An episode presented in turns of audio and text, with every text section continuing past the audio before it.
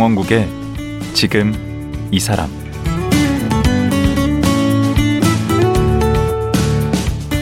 안녕하세요. 강원국입니다.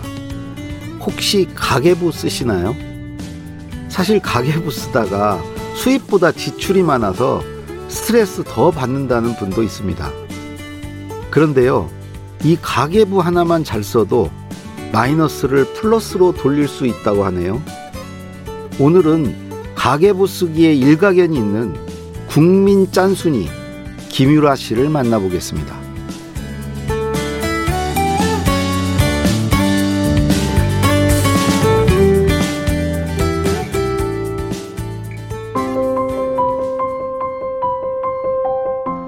김유라 씨는 24살에 은행에서 사회생활을 시작했습니다. 전 재산을 펀드에 투자했다가 2008년 금융위기 때 반토막의 손실을 본 후 경제 공부를 시작했습니다.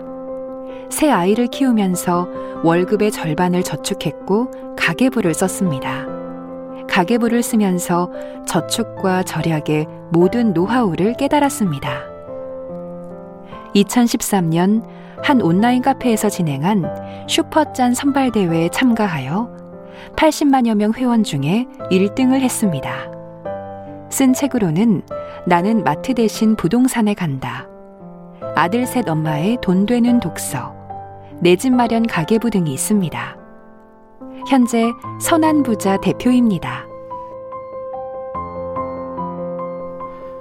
가계부의 여왕 김유라 씨 나오셨습니다. 안녕하세요. 안녕하세요. 예. 아니 뭐 가계부 가지고 이렇게 할 얘기가 좀 있을까 하는 의아심이 들었는데 네. 제가 좀 이렇게 알아보니까 아, 할 얘기가 무궁무진한 것 같아요. 음, 가계부. 가계부 쓰신 지는 얼마나 되셨죠? 저는 이제 결혼하고부터 가계부를 음. 쓰기 시작했죠. 결혼을 언제 하셨는데? 2006년도에 아. 어, 제 나이 24세 결혼했습니다. 음, 이제 15년 한 15년? 전이죠. 아, 네. 15년 동안. 근데 뭐 가계부 다들 쓰시잖아요. 근데 가계부 쓰는 게 그렇게 특별한 일인가요? 다들 쓰는데 네. 돈을 잘 못 모으시잖아요. 그쵸. 네. 가계부 맨날 쓴다고 돈 안 모아지는 것 같은데. 그래서 제가 이제 돈을 모으는 가계부 쓰는 법에 대해서 음. 오늘 이야기를 해드리려고 나왔습니다. 어, 그래요? 네. 음. 2008년 금융위기 때, 그, 완전히 뭐 반토막이 나셨다고. 아, 제가 재산이. 이제 2006년도에 결혼을 했어요. 음. 당시에는 국민은행을 다니고 있었는데요. 음, 어, 좋은 데 다니셨네. 네, 계약직으로 음. 다니고 있었는데 당시에 펀드가 유행이었어요. 주식, 펀드 이런 것들이 음. 맞아요. 금이 굉장히 많이 오르고 네. 뭐 우리나라뿐만이 아니라 또 중국 뭐 주식부터 해서 음. 호황기였거든요. 네. 전 지금도 기억에 남는 게 제가 1,700만 원짜리 중국 펀드가 있었어요. 음. 자고 일어났는데 하루 만에 네. 100만 원이 잔고가 올라 있었어요. 와. 1,700만 원짜리 펀드가 100만 원이 하루에 불어났어. 100만 원이 불어날 정도로 어. 어마어마한 수치죠. 음. 그러니까 저는 이제 모든 모은 돈을 음. 다 펀드에 넣은 거예요. 그랬는데 2007년도에 제가 임신을 하고 음. 아, 육아를 좀 해야겠다 음. 하고서 이제 퇴사를 했고요. 예, 예. 근데 보통 이제 가정 주부들은 그렇게 뭐 경제 그런 거에 관심이 없잖아요. 예. 그렇게 살다가 뉴스를 봤더니 막 난리가 났더라고요, 나라가. 그때 이제 나- 나중에 알았어요. 2008년 금융위기. 예, 나중에 계좌를 봤어요. 또 은행 은행 갈 시간도 없고 음. 아기를 보느라 바빠서. 근데 돈이 반토막이 나 있더라고요. 음. 원금에서. 어. 어, 근데 너무- 울려고 왔어요. 너무 충, 네, 너무 충격적이었고, 음. 그리고 2006년도에 제 결혼을 하다 보니까 2008년 말 정도면 이렇게 전세가 끝나잖아요, 2년이. 음. 그래서 집을 구하러 갔더니 음. 집값 되게 많이 오르고 음. 전세금도 되게 많이 올라 올라 있더라고요. 아, 자기 재산은 반토막이 어. 내 재산은 반토막 났는데, 음. 아, 이건 또 뭔 일인가. 빠지려면 좀 같이 빠지지. 음. 그런 생각이 들었죠. 음, 맞아요. IMF 때는 그 집값도 많이 빠졌는데 2008년 금융위기 때는 집값은 그렇게 많이 안 흔들렸어요. 음. 안 흔들렸어요. 그래서 그래가지고 다 팔았습니까? 네. 이제 팔았죠. 음. 근데 제가 파니까 그때부터 또 오르더라고요. 근데 되게 이게 나중에 이제 잘 되신 분들은 다 이런 이제 그런 히스토리가 있어요. 아, 네. 한때 이렇게 고난과 역경, 시련의 스토리가 이제 그거 지금 이야기를 이제 만드신 거죠. 2008년에. 아, 네. 그래서 그런 일을 당하고 나서 그러면 뭘 하신 거예요? 저는 IMF 때 또 아버지가 회사에서 이제 명예퇴직을 하셨어요. 음. 그때 그랬었죠. 그런 걸 이제 경험하고 나니까 네. 와 금융 위기, 경제 위기라는 게 음. 뭐 10년마다 한 번씩 오나? 음. 막 이런 생각을 또 하게 됐고 네. 이럴 때마다 우리 가정에 피해가 오니까 음. 아, 내가 공부해야겠다. 음. 그리고 손실 본 돈을 어떻게 다시 만회해야겠다. 음. 근데 투자를 또 하면 또 이제 망할 것 같은 거예요, 제가. 음. 그래서 아, 뭐, 뭐가 가장 안전할까? 음. 봤더니 저축이 제일 안전하더라고요. 음. 저축을 미친 듯이 하기 시작했어요. 아니 우선 공부를 네. 시작했다고 그랬는데 네네. 어떤 공부를 한 거예요? 아, 일단 저축을 하면서 시간이 많잖아요. 음. 저는 전업주부고 음. 이제 아기가 있고 하니까 도서관에 가서 책을 잔뜩 빌려봤어요. 아, 그 뭐 경제, 재산 증식 주식, 뭐 재테크 이런 예, 거. 경제, 주식, 음. 뭐 환율, 뭐 금 투자, 달러 투자, 음. 부동산, 뭐 상가, 토지, 경매 보지 않, 가리지 않고 다 봤어요. 몇 권이나 읽으셨어요? 사실 셀 수, 셀 수가 없을 만큼 음. 읽었고요. 제가 지금 네이버 블로그를 하고 있는데, 네. 블로그에 제가 서- 올린 서평만 400권. 음, 400권. 네. 그리고 이제 블로그에 제가 책 리뷰 올린 거는 음. 한 700권 정도 돼요. 그럼 아, 유튜브에 올린 게 700권. 네. 음, 그럼 책만 읽으신 거예요? 공부를? 처음에는 이제 음. 어떻게, 뭐 어디서 뭘 배워야 될지 음. 모르니까 책만 읽었죠. 음. 그리고 나중에는 제가 강의 같은 것도 좀 듣고 했던 것 같아요. 신문 같은 건 뭐 많이 안 보시죠? 신문. 신문 솔직히 그 당시엔 신문 봤잖아요. 신문 잘 안 안 봤어요. 안 봤어요. 왜냐하면 신문을 봐도 이해가 잘 안 되고 어차피 음. 짤막짤막 가잖아요. 어떤 음. 현상에 대해서. 네. 그래서 신문을 이해하려면 독서를 통한 어떤 경제의 기초가 있어야 음. 그것도 이해를 하겠더라고요. 그래서 책을 많이 읽고 신문을 보니까 이해가 잘 됐어요. 음. 그 지금 말씀하시는 거를 들으시는 분들이 이제 그대로 따라할 거거든요. 어, 그러니까 한마디 한마디를 신중하게 네, 네. 해주. 네. 400권을 그래도 읽으셔가지고 네. 그럼 완전히 이제 전문가가 되셨는데 네. 그때 보니까 그 돈 버는 방법이 보이던가요? 네. 뭐죠? 일단 실패를 안 해본 사람이 없더라고요. 부자들 아. 중에. 음. 그리고요. 지금 제가 이 자리에 와서 정말 많은 부자들과 사업가들, 이제 투자자들 만나잖아요. 정말 딱 하나의 특징이 있어요. 음. 뭐죠? 음. 아, 두 개, 아, 두 개다. 하나의 특징은 책을 많이 읽는다. 어. 예, 다 다독가세요. 어. 굉장히 깊이 있는 독서를 하시고. 아, 난 틀렸는데 그러면. 왜 그러세요? 책도 많이 쓰시고. 그리고 또 하나는 건강하세요. 건강. 네. 아, 체력이 조금 그것도 좋아요. 어려운 건데 아주. 네. 체력도 좋고 건강하시니까 음. 어떤 일을 할 때 에너지를 좀 낼 수 있고 절약 저축 저도 해봤지만 체력 없으면 되게 힘들어요. 음. 만약 내가 막 몸이 아파요. 음. 그럼 내가 집안일 할 수 있을까요? 음. 아이를 돌보면서. 어렵죠. 그러니까 나도 모르게 배달 음식 시켜 먹게 되고 음. 아 오늘은 외식하자 이렇게 하게 되고 그러다가 네. 이제 가계부를 쓰셨다는 거죠. 네네. 응?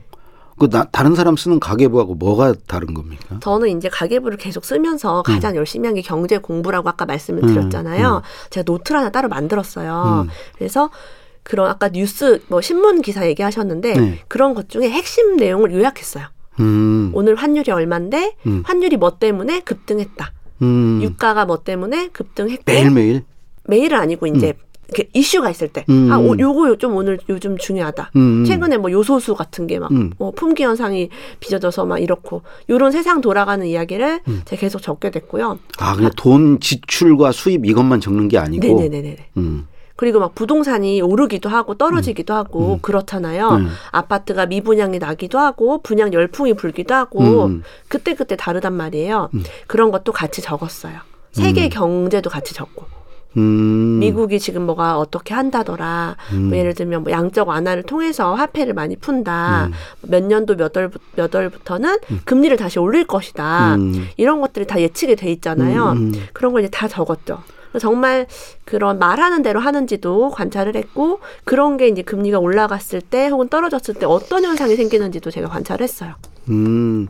그냥 경제 공부하고 병행해서 이제 가계부를 같이 쓰신 거네. 네, 음, 가계부에 공부한 내용을 이렇게 요약도 하고, 네, 네, 네, 어, 그거를 지금, 그러니까, 십몇 년 동안 네, 그 가계부를 또 출간도 하셨다면서요? 네. 제가 이제 이런 노하우를 갖고 있다 보니까 2003년도에 슈퍼짠 선발 대회라는 대회에 나가서 대상을 탔어요. 그게 어떤 대회죠? 절약 대회였는데 네. 그런 돈을 아끼는 사람들 모임이 있습니다. 내 다음 카페 짠돌이라고 음, 회원 수가 80만 명이에요. 그래요? 제가 1등 했어요 거기서. 어, 지금도 그거 있어요? 있어요. 근데 요즘은 다음 카페를 많이 안 하시죠. 젊은 그, 거기서 분들이. 1등 한 게 자랑인가? 아니 그렇게 네.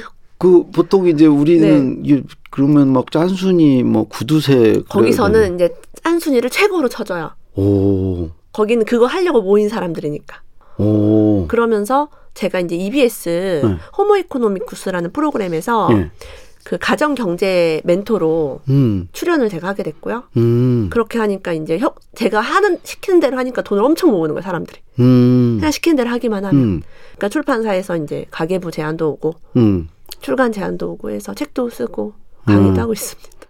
그 가계부 그 어떤 책이에요? 가계부 아, 가계부는 제가 책은? 이제 그냥 가계부는 사실 시중에 많잖아요. 음. 그러면 이제 돈을 모으면 재미가 없어요. 뭐 이거 100만 원 모아봐야 뭐하지? 음. 할게 힘들게 아껴봐야 뭐해? 이런 생각이 드는데 경제 노트와 부동산 노트와 병행해서 같이 이제 가계부를 쓰게 되면 음. 아이 돈을 모아서 뭐를 할 수 있는지 음. 가능한 것이 보이고 그리고 우리가 어떤 자산을 구입을 선택했을 때 이 자산이 오를 자산인지 떨어질 자산인지도 좀 눈에 보여요. 어. 안목이 생기죠. 음. 그래서 자신감 있게 할 수가 있고 음. 요즘 뭐 대출 받으면 대출이자 되게 버겁잖아요. 저축 많이 하시는 분들은 대출이자 안 버겁습니다. 기존에 저축을 하고 있던 음. 액수 자체가 많으면 많을수록 대출 이자를 낼 수 있는 그런 여력 자체도 음. 많다라고 볼 수가 있고요. 음. 뭐 종잣돈을 모아서도 유리한 점은 뭐 말할 것도 없이 많죠. 그러면 네. 하나씩 하나씩 좀 여쭤보고 싶은 네. 게 우선 첫 번째는 절약인 것 같아요. 그 절약한 걸로 두 번째 저축 하고 네, 네, 저축한 걸로 뭐 투자를 할 수 있으면 하고 네. 내 집 마련을 저는 어, 그다음에 이제 내 집 마련까지 네. 우리 김유라 작가가 가지고 있는 절약 노하우, 네, 절약 비법 네. 있다면 어떤 것들이 있나요? 첫 번째는 고정 지출을 줄이는 게 가장 중요합니다. 음. 고정 지출이라고 하면 우리 뭐 관리비, 통신비, 그다음에 또 뭐 휴대전화 요금, 보험료 이런 것들이 될수 음. 있어요. 네. 그런 것들은 내가 안 쓰고 싶어도 계속 매달 똑같이 빠져나가는 돈이잖아요. 네. 음. 그런 걸 최소화하는 게 중요하고요. 저는 돈을 아낄 때는 보험료가 16,000원밖에 안 나갔어요. 제가. 음. 그러, 그 정도로 그 아니 보- 보험은 안 들으면 그렇게 안 나가죠. 그쵸. 그러니까 안, 들, 안 들었죠. 어. 그러니까 보험을 너무 많이 들으면 음. 저축이 그만큼 힘들어요. 음. 많은 가정들이 음. 보니까 막 보험은 막 7, 80만 원씩 음. 들어가시면서 저축이 빵원인 집들이 많더라고요. 보험회사 들으면 되게 기분 나쁘겠는데. 아니 그런데 저축을 어느 정도 하면서 음. 보험을 하면 좋겠죠. 그럼 고정비를 줄여라. 그게 네. 절약 첫 번째고. 네, 저는 그리고 이제 우리 새 아이들을 키우고 있지만 휴대전화를 아무도. 셋이나 되세요. 네. 오. 중학생 5학년, 2학년이 있는데 음. 핸드폰을 안 사줬어요, 셋 다. 음. 휴대전화 요금 안 나갑니다. 그렇게 안 사주고 안 나가는 것은 그게 절약 방법인가? 소력 이제 빠져나가는 돈을 그렇게 이제 그걸로 잃는 게 또 있지 않나요? 안 사주면 애들이 친구들한테 많죠. 소외되고, 예? 잘 놀아요. 인기 짱이에요. 어, 그래요? 네. 그 아이들한테 직접 그 물어봐야 될 것 같은데. 네. 하여튼, 어쨌든 어 그렇게 해서 이제 네. 통신비가 저희는 이제 되게 적게 나가고요. 그리고 아이들과 이제 통화하기 위해서 집 전화를 만들었는데 집 전화 기본료는 500 550원이에요. 음, 그리고 저는 유튜브를 지금 매일 하고 있는데요. 인터넷 비용으로 한 달에 11,000원 쓰고 있습니다. 음, 그러니까 우리나라에서 가장 싼 것만 저는 골라서 고정 지출하고 있고요. 정수기, 음. 렌탈비 이런 거 내시는 분 있잖아요. 음. 저는 렌탈을 하는 게 하나도 없어요. 음, 많은 가계부를 보니까 정수기 한 달에 뭐 3만 원, 뭐 공기청정기도 빌려서 얼마, 음. 뭐 비데도 얼마, 뭐 자동차는 할부로 사고, 카드 할부금 음. 계속 이렇게 뭐가 나가는 것들이 많더라고요. 저는 할부도 한 번도 해본 적이 없어요 지금까지. 그럼 아이들 학원 같은 안 보내시겠네. 네. 저 둘째 아이 피아노 하나 보내고 있어요. 음, 택시 같은 것도 안 타시겠네. 아 근데 저는 이제 제 건강 관리를 제가 제 몸이 재산이니까 음. 본인을 위해서는 쓰시고 네. 아이들 위해서는 휴대폰도 안 사주고 학원도 안 보내. 네. 예? 아이들은 돈을 버는 주체가 아니기 때문에 아 그래도 싸다. 저는 제가 이제 경제 활동을 지금 하니까 예. 네. 본인한테는 투자를 좀 하셔야 되고. 제가 만약에 택시를 안 타고 음. 막 걸어 다니다 감기 들어서 목소리가 안 나오면 어떻게 되겠어요? 음, 어? 일, 일리가 있네요. 뭐 고물상도 자주 다니신다고. 네, 제가 예전에 지금 제가 아파트에 살지만 네. 몇년 전만 해도 아주 오래된 빌라에 살았어요. 네. 요즘 집값 정말 비싸죠. 전세도 정말 많이 오르잖아요. 이러면 돈이 없는 신혼부부는 사실 아파트에 거주하기 굉장히 힘듭니다. 그렇죠. 저축을 해서 다 집주인한테 줘야 돼요. 그러면 음. 그 전세금이 오르면. 음. 그래서 저는 어떻게 했냐면 안 되겠다 싶어서 낡은 빌라로 이사했어요. 음. 곰팡이 있고 물이 막 새고 음. 바퀴벌레, 공벌레, 진해, 개미, 거미가 있는 음. 그 싸니까, 싸니까. 전세금이. 네, 음. 싸요. 싸고 집주인이 나가라 소리도 안 하고 음. 전세금 올려달란 말도 안 해요. 오, 그렇죠. 제가 그 집에 이사 가서 둘째도 낳고요, 음. 셋째도 낳고 그리고 초등학교 첫째가 입학하기 전까지 계속 살았어요. 아이들의 위생 환경이 괜찮았을까요? 네, 보세요. 아이들은 태어나서부터 그런 환경에 살았기 때문에 네. 비교 대상이 없죠. 음. 가끔 물론 친 좋은 집에 이사 가면 와 이 집 좋다 이런 말을 하기는 했어요. 지금 갈수록 점점 심각해지는데 그 아이들이 네. 좋은 세상을 구경을 못 해봤기 때문에 거기에 만족하고 제가 산다. 지금 제가 좋은 집에 살죠. 아, 우리 아이가 중학생이죠. 음. 그 초등학생이 지금 중학생이 됐기 때문에 음. 이제 아이가 깨닫는 거는 우와 엄마가 이렇게 열심히 돈을 모으더니 제가 2년에 한 번씩 이사를 다녀요. 음. 어 집이 작고 좋아지는구나. 그럼 아이들은 막 학교도. 옮겨야 되고 그런 거 아니에요? 그쵸 학교 옮기죠. 그러니까 아이들 제가 아이들한테 이제 그런 얘기를 친구 했어요. 사귈만 하면 다른 동네로 네. 이사 가고. 제가 이제 그 얘기를 했어요. 너 지금 여기 와서 새로운 친구 사귀었지. 음. 혹시 전에 다니던 학교 친구 기억나니? 안 난대요. 아, 오히려 친구가 지금 친구가 늘어나는 더 거구나. 좋대요. 음. 그래서 저희 네. 아이들은 이제 이- 이사를 많이 다녀봐서 음. 별로 두려움이 없어요. 근데 아까 고물상 얘기하다가 아, 고물상 이렇게 얘기하다. 아, 빌라 빌라. 어. 제가 이제 낡은 빌라에 살다 보니까 주변에 고물상이 좀 있더라고요. 그 주택도 막 많고. 네. 그래서 저는 집에서 이제 모은 종이, 뭐 플라스틱, 뭐 냄비, 고철 이런 게 있으면 다 주워다가 고물상에 갖다 줬어요. 아, 재활용 신- 거기 하지. 옷이랑 신발도요. 오. 빌라는 원래 재활용을 안 하기 때문에 음. 돈을 주세요. 음. 그러면 신발이랑 아, 고철이 제일 비싸고요. 음. 그다음에 이제 신발이랑 옷이 비싸고 음. 종이도 이제 가격을 좀 쳐주는데 음. 이 가격이 변동이 있는 거예요. 음. 그래서 어 지난번에 종이값 180 쳐줬는데 왜 오, 오늘은 100, 100원밖에 안 주세요? 그러니까 이제 시세가 그거라는 거죠. 음. 어, 저는 믿을 수가 없잖아요 시세를. 제가 고물상 협회 사이트에 제가 가입했어요. 그래서 아니 나 그렇게까지 그렇게 해서 얼마를 버시길래 네 그랬더니 고물상 협회에 그 국제 시세가 있더라고요. 국제 시대. 이게 국제 시세 우리 금값처럼 어. 원유값처럼 음. 국제 시세를 따라간다는 거 알게 됐어요. 고물도 오. 되게 놀라웠어요. 오. 그래서 아 나를 속인 게 아니라 국제 시세가 변동이 있구나. 음. 원자재가 오르면 다 올라요. 음. 고물상 가, 그런 가격 다 연동돼 있고. 다 연동돼 있어요 모든 것이. 아. 그래서 이제 거기까지 이제 절약. 네 그만큼 얘기를 제가 절약을. 했죠. 그렇게 절약한 돈으로. 네 그 다음에 이제 저축 아닙니까? 네. 근데 요즘에 저축이 금리도 되게 낮고 별 의미가 있나요? 그래서 저축을 느리게 하면 안 돼요. 빨리 해야 돼 빨리. 어떻게? 예를 들면 내가 5천만 원을 모으겠다. 네. 그러면 이 5천만 원을 뭐 1년 반 만에 모을 건지 2년 만에 모을 건지 선택을 하고 네. 그래 내가 2년 만에 모으겠다. 네. 그러면 1년에 2,500만 원, 한 달에 200만 원. 음. 이렇게 목표를 잡아서 음. 어떻게 하면 내가 이, 200씩 한 달에 저축을 할까? 음. 여기부터 출발하는 거예요. 음, 다시 가- 절약으로 돌아가게 되네. 네, 같이. 그게 가계부의 핵심이거든요. 음. 다른 사람들은 그냥 오늘 뭐 썼고 뭐 썼고 뭐 써서 얼마 남았네? 음. 이렇게 가계부를 쓰니까 음. 돈이 안 모이죠. 음. 저제 가계부는 보면 첫 페이지부터 목표를 막 적으라고 써 있어요. 음. 몇 년도에 어느 아파트로 이사 갈 건지, 음. 그게 그 집값이 얼마인지, 대출이 얼마 나오는지, 현재 내가 가진 돈은 얼마인지, 부족한 돈은 얼마인지, 음. 이거를 모으려면 몇 년이 걸리는지를 음. 그몇 년까지 제가 쓰라고 막 그렇게 해요. 그러면 오. 내가 5년 동안 모으면 이 집에 이사 갈 수 있겠다. 음. 이런 목표가 생기면 좀 참을 수가 있거든요. 음. 그렇게 참으셔가지고 그러다가 네. 인생이 그렇게 다 지나가 버리면 어떡하지? 참다가. 저희가 지금 39이에요. 예. 그러다 아니 마흔 네. 쉬운이 돼도 그렇게 참고 사실 거 아니에요, 계속. 아니죠. 저는 지금 이제 많이 수입도 많이 늘고 음. 재산도 많이 늘고 해서 그러니까 지금 저안 참으세요? 그럼요. 옛날에 그렇게 살았는데 음. 재작년 작년에는 남편을 육아휴직을 시켰어요. 아, 쉬라고. 그래요? 남편이 어디 다니시는? 공기업을 다니고 있는데 오, 좀 그래요? 자기가 좀 쉬어. 왜냐하면 아까 말씀하신 것처럼 평생 동안 정말 일하고 살잖아요. 남자들은. 네. 그래서 좀 가엾더라고요. 음. 퇴직 정년 퇴직까지 다녀야 되는데 음. 육아휴직이 가능한 회사니까 자기가 돈 안 벌어도 되니까 음. 2년 쉬어. 오. 해서 남편 통 2년 크시네. 동안 쉬고 우리 외국도 막 나가고 했었어요. 아, 이제 소비를 전에는. 좀 하세요? 그럼요.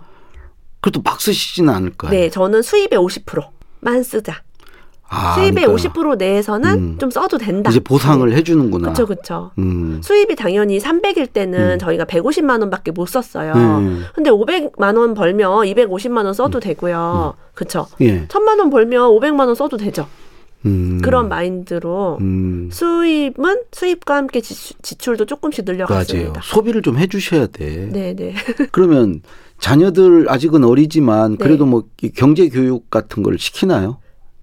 자녀들에게 엄마가 하는 걸 보고 많이 아, 아이들은 저절로 모범을 그냥 그쵸. 보이는. 무슨 뭘 시키고 하는 게 아니라 그럼 전부 짠순이 짠돌이로 크겠네. 네, 좀 아이들이. 그래요. 좀 그래요. 음. 좀 그런 게 아니라 많이 그럴 것 같은데. 그것처럼 훌륭한 경제 교육이 어, 없죠, 사실. 돈 모으는 걸 너무 주- 일단 좋아하고 음, 모으는 재미 알기 시작하면 네. 못 써요. 못 쓰더라고요. 그 용돈은 얼마씩 어떻게 줘요? 원래 아이들? 저는 어떻게 줬냐면 4학년은 일주일에 4천 원, 1학년은 일주일에 천 원. 음, 심플하죠. 음. 그럼 중학생은 이제 그럼 6학년 7학년이니까 6천 원이에요? 네, 7학년은 7천 원. 음. 이렇게 이제 주려고 했는데 음. 코로나 때문에 이제 밖에 못 나가게 된 거예요. 그러니까 우리 아이들 학원도 뭐 안 다니잖아요. 그래서 계속 집에만 있는 거죠. 음. 그래서 용돈을 요즘 안 타, 안 받아가요. 아, 달라고 달라고도 안안 해요? 네. 돈을 주고 싶은데 엄마 음. 필요 없어 이렇게 좀 그리고 나돈 어. 많아 이 말을 되게 많이 하고요. 어. 할머니나 이제 할아버지나 이렇게 이웃집 어른들이 돈을 주시면 음. 안 쓰고 계속 모으니까. 음. 근데 아이들이 이제 최근에 뭐 저 빼빼로 돼 있나 저한테 빼빼로도 주고 음. 어, 결혼 기념일이었는데요. 돈을 또 주더라고요. 아, 엄마 결혼 기념일 선물이라며. 엄마가 제일 좋아하는 돈. 네. 어떻게 현금 애들 또 아는 알고 거예요. 2만 원 받았어요. 꽃다발 같은 거 사면 엄마 화낸다는 거 아는 거예요. 이거 돈으로 달라고. 그러면 주식 같은 건 전혀 안 하세요? 아 주식도 하죠. 지금 하세요? 네. 어, 그럼 포트폴리오가 어떻게 되는 거예요? 아, 저축과 일단 일단은 뭐. 부동산 자산이 저는 이제 가장 많고요. 그 주식도 일부 일부 있고 뭐 스타트업 기업에도 살짝 투자를 해놓고 음. 뭐 여러 가지를 음, 해놓고 있죠. 뭐 금 투자도 조금 해놓고 음, 그리고 이제 아이들 이름으로도 주식을 이제 조금 해줬죠. 음. 일종의 그거 뭐 일찌감치 경제 교육을 시키는 거네요. 네 네 아이들한테도 좀 알려주고 음, 네 저는 코인도 사실 조금 해, 해봤어요. 음. 어렵더라고요 그거는 음, 좀 추천을 드리고 싶진 않아요. 음.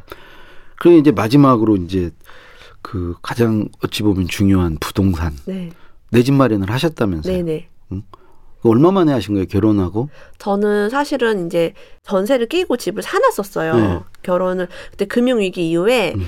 2000 제가 9년부터 정신을 차리고 네. 2000 2009년에 1년 내내 저축을 한 저축을 했더니 1,200만 원그한 음. 은행에 1,200이 이제 돈이 나왔어요. 어. 그래서 그거를 들고 음. 으- 부동산에 갔어요. 네. 그래서 나 집을 좀 사고 싶다 해서 전세를 주고 제가 이사 갈 집을 샀죠. 아 이사 갈지. 네. 전세가 계속 오르는 거예요. 음. 그럼 제가 늦게 사면 또 전세랑 집값이 올라 있을 그렇죠. 거 아니에요. 근데 그렇게 사면은 전세가 오르던 말던 제가 상관이 없잖아요. 음, 음. 그죠? 그쵸. 그래서 그걸 사서 근데 제가 그걸 왜 그렇게 샀냐면 내 돈이 없고 음. 그 돈이 들어가면 또 이자를 대출 받고 하면 이자가 나가고 하니까 그쵸. 빨리 갚아야지. 어, 남편한테 우리 그냥 빌라에 살고 돈을 모아서 음. 나중에 그 아파트에 들어가자. 음. 그러면 이자를 안 내지 않느냐. 음. 그리고 우리 애기들이 어차피 어린데 뭐 음. 아파트인지 빌라인지 애기들이 뭐뭘 곰팡이가 좀 있어도 애들은 뭐 잘 몰라요. 모르니까. 어, 좋은 환경을 살아본 적이 없으니까. 어, 태어날 때부터 뭐 이 집이었는데 뭐. 그러니까. 그래서 괜찮다. 음. 젊어서 고생은 사서도 한다고 생각을 음. 해요. 음. 그래서 그렇게 하기로 하고 돈 열심히 모았죠. 음. 열심히 근데 나는 그 악착같이 모으셨겠네. 그 집이 근데 집값이 이제 올랐고 음. 24평을 제가 샀어요. 음. 제가 아이가 하나일 때는 그 집이면 충분한 줄 알았는데 어떻게 제가 아들을 셋을 낳은 거예요. 음. 그리고 아랫집에서 막 시끄럽다고 막 하고 음. 하니까 로얄층의 24평은 갈 수가 없게 됐죠. 아. 층수가 높으면 아랫집에서 층간소음. 뭐 층간소음 문제 있을 거고 집도 저희한테 좀 작고 해서 음. 그 집은 팔고 이제 또 다른 걸 또 사게 음. 됐고 음. 그렇게 하다 보니까 이제 부동산에 자연스럽게 관심을 가지고 음. 아 1층 1층도 막 알아보러 다니고 해서 저 지금 저층에 살아요. 계속 살고 저층에만. 아. 1층, 2층 이렇게 필로티 2층 뛰어도 되는 집에 음, 살고 있어요. 앞으로 부동산 더 오르나요? 이거는 아파트? 이제 말씀드리기 되게 조심스러운데요. 어, 모든 가격의 이제 결정은 수요와 공급의 원리잖아요. 네. 사고 싶은 사람들이 대기하고 있으면 가격이 떨어지기 어려워요. 음, 공급을 좀 많이 해줬으면 좋겠어요. 음, 집을 많이 지어야지 물량이 많아야지 사람들 집을 이제 빨리 안 사도 되겠구나. 뭐 이거 분양 안 되면 다음 분양 받으면 되고 뭐 이렇게 좀 여유가 있으면 좋을 것 같은데 음. 지금은 당첨되기도 조금 어렵고 사실은 내가 집을 사고 싶어도 당첨이 안 되잖아요. 경쟁률 자체가 너무 세고 음, 음, 이제 이거 이런 것들 좀 사회적 문제가 예. 있는 것 같아요. 예. 음, 그러니까 아주 치열하게 사신 것 같아요, 열심히. 네. 근데 후회는 안 되세요? 네, 하나도 후회되는 게 없어요, 저는. 제 인생을 통틀어서 음. 단한 개도 후회가 되는 게 없어요. 어, 예. 지금 현재 있는 거에 감사하며 사는 게 음, 마지막 좋죠. 네. 질문입니다. 그 정말 오, 오늘 이 방송 듣고 나도 정말 돈 좀 벌어야 되겠다. 네. 우리 김유라 씨 같이 네. 그런 분께 당장 뭐부터 해라 이렇게 조언한다면 네. 최근에 어떤 자산 시장이 많이 폭등을 했기 때문에 뒤늦게 사람들이 투자에 관심을 많이 가지세요. 음, 근데 투자가 위험한 게 분명히 있거든요. 음, 공부를 하- 될수 있죠. 그렇죠. 공부를 하고 제대로 해야 되고 오르는 부동산이 있고 또 안 오르는 게 있고 떨어지는 것도 있어요. 주식도 마찬가지 마찬가지로 호황이라고 해서 다 오르는 게 아니거든요. 음, 그러면 공부가 이제 선행이 돼야 되고 여유가 있는 자금으로 해야지 좀 조정이 오거나 하락기를 맞이해도 음. 내가 여유를 가지고 버틸 수 있는데 음. 그렇게 막 급하게 막 투자하고 음. 막 조급하게 돈을 벌려고 하면 꼭지에 사서 떨어질 때 팔아요 음, 그런 음, 사람들이. 음, 악순환에 빠지죠. 네, 그 얘기 말씀 들어보니까 일단 1번이 공부고 네, 2번이 절약 네. 그리고 그 그렇게 해서 3번 여유 자금을 가지고 투자 여유 자금을 가지고 긴 호흡으로 하셔야 긴 돼요. 호흡으로 네, 하, 그리고 제가 정리를 잘했죠. 그 대단하시 역시 음, 작가님이. 예, 오늘 말씀 감사합니다. 네. 예, 여기 여기서 마칠게요. 아, 예, 감사합니다. 가계부 쓰기의 달인 국민 짠순이로 유명한 김유라 씨와 말씀 나눴습니다.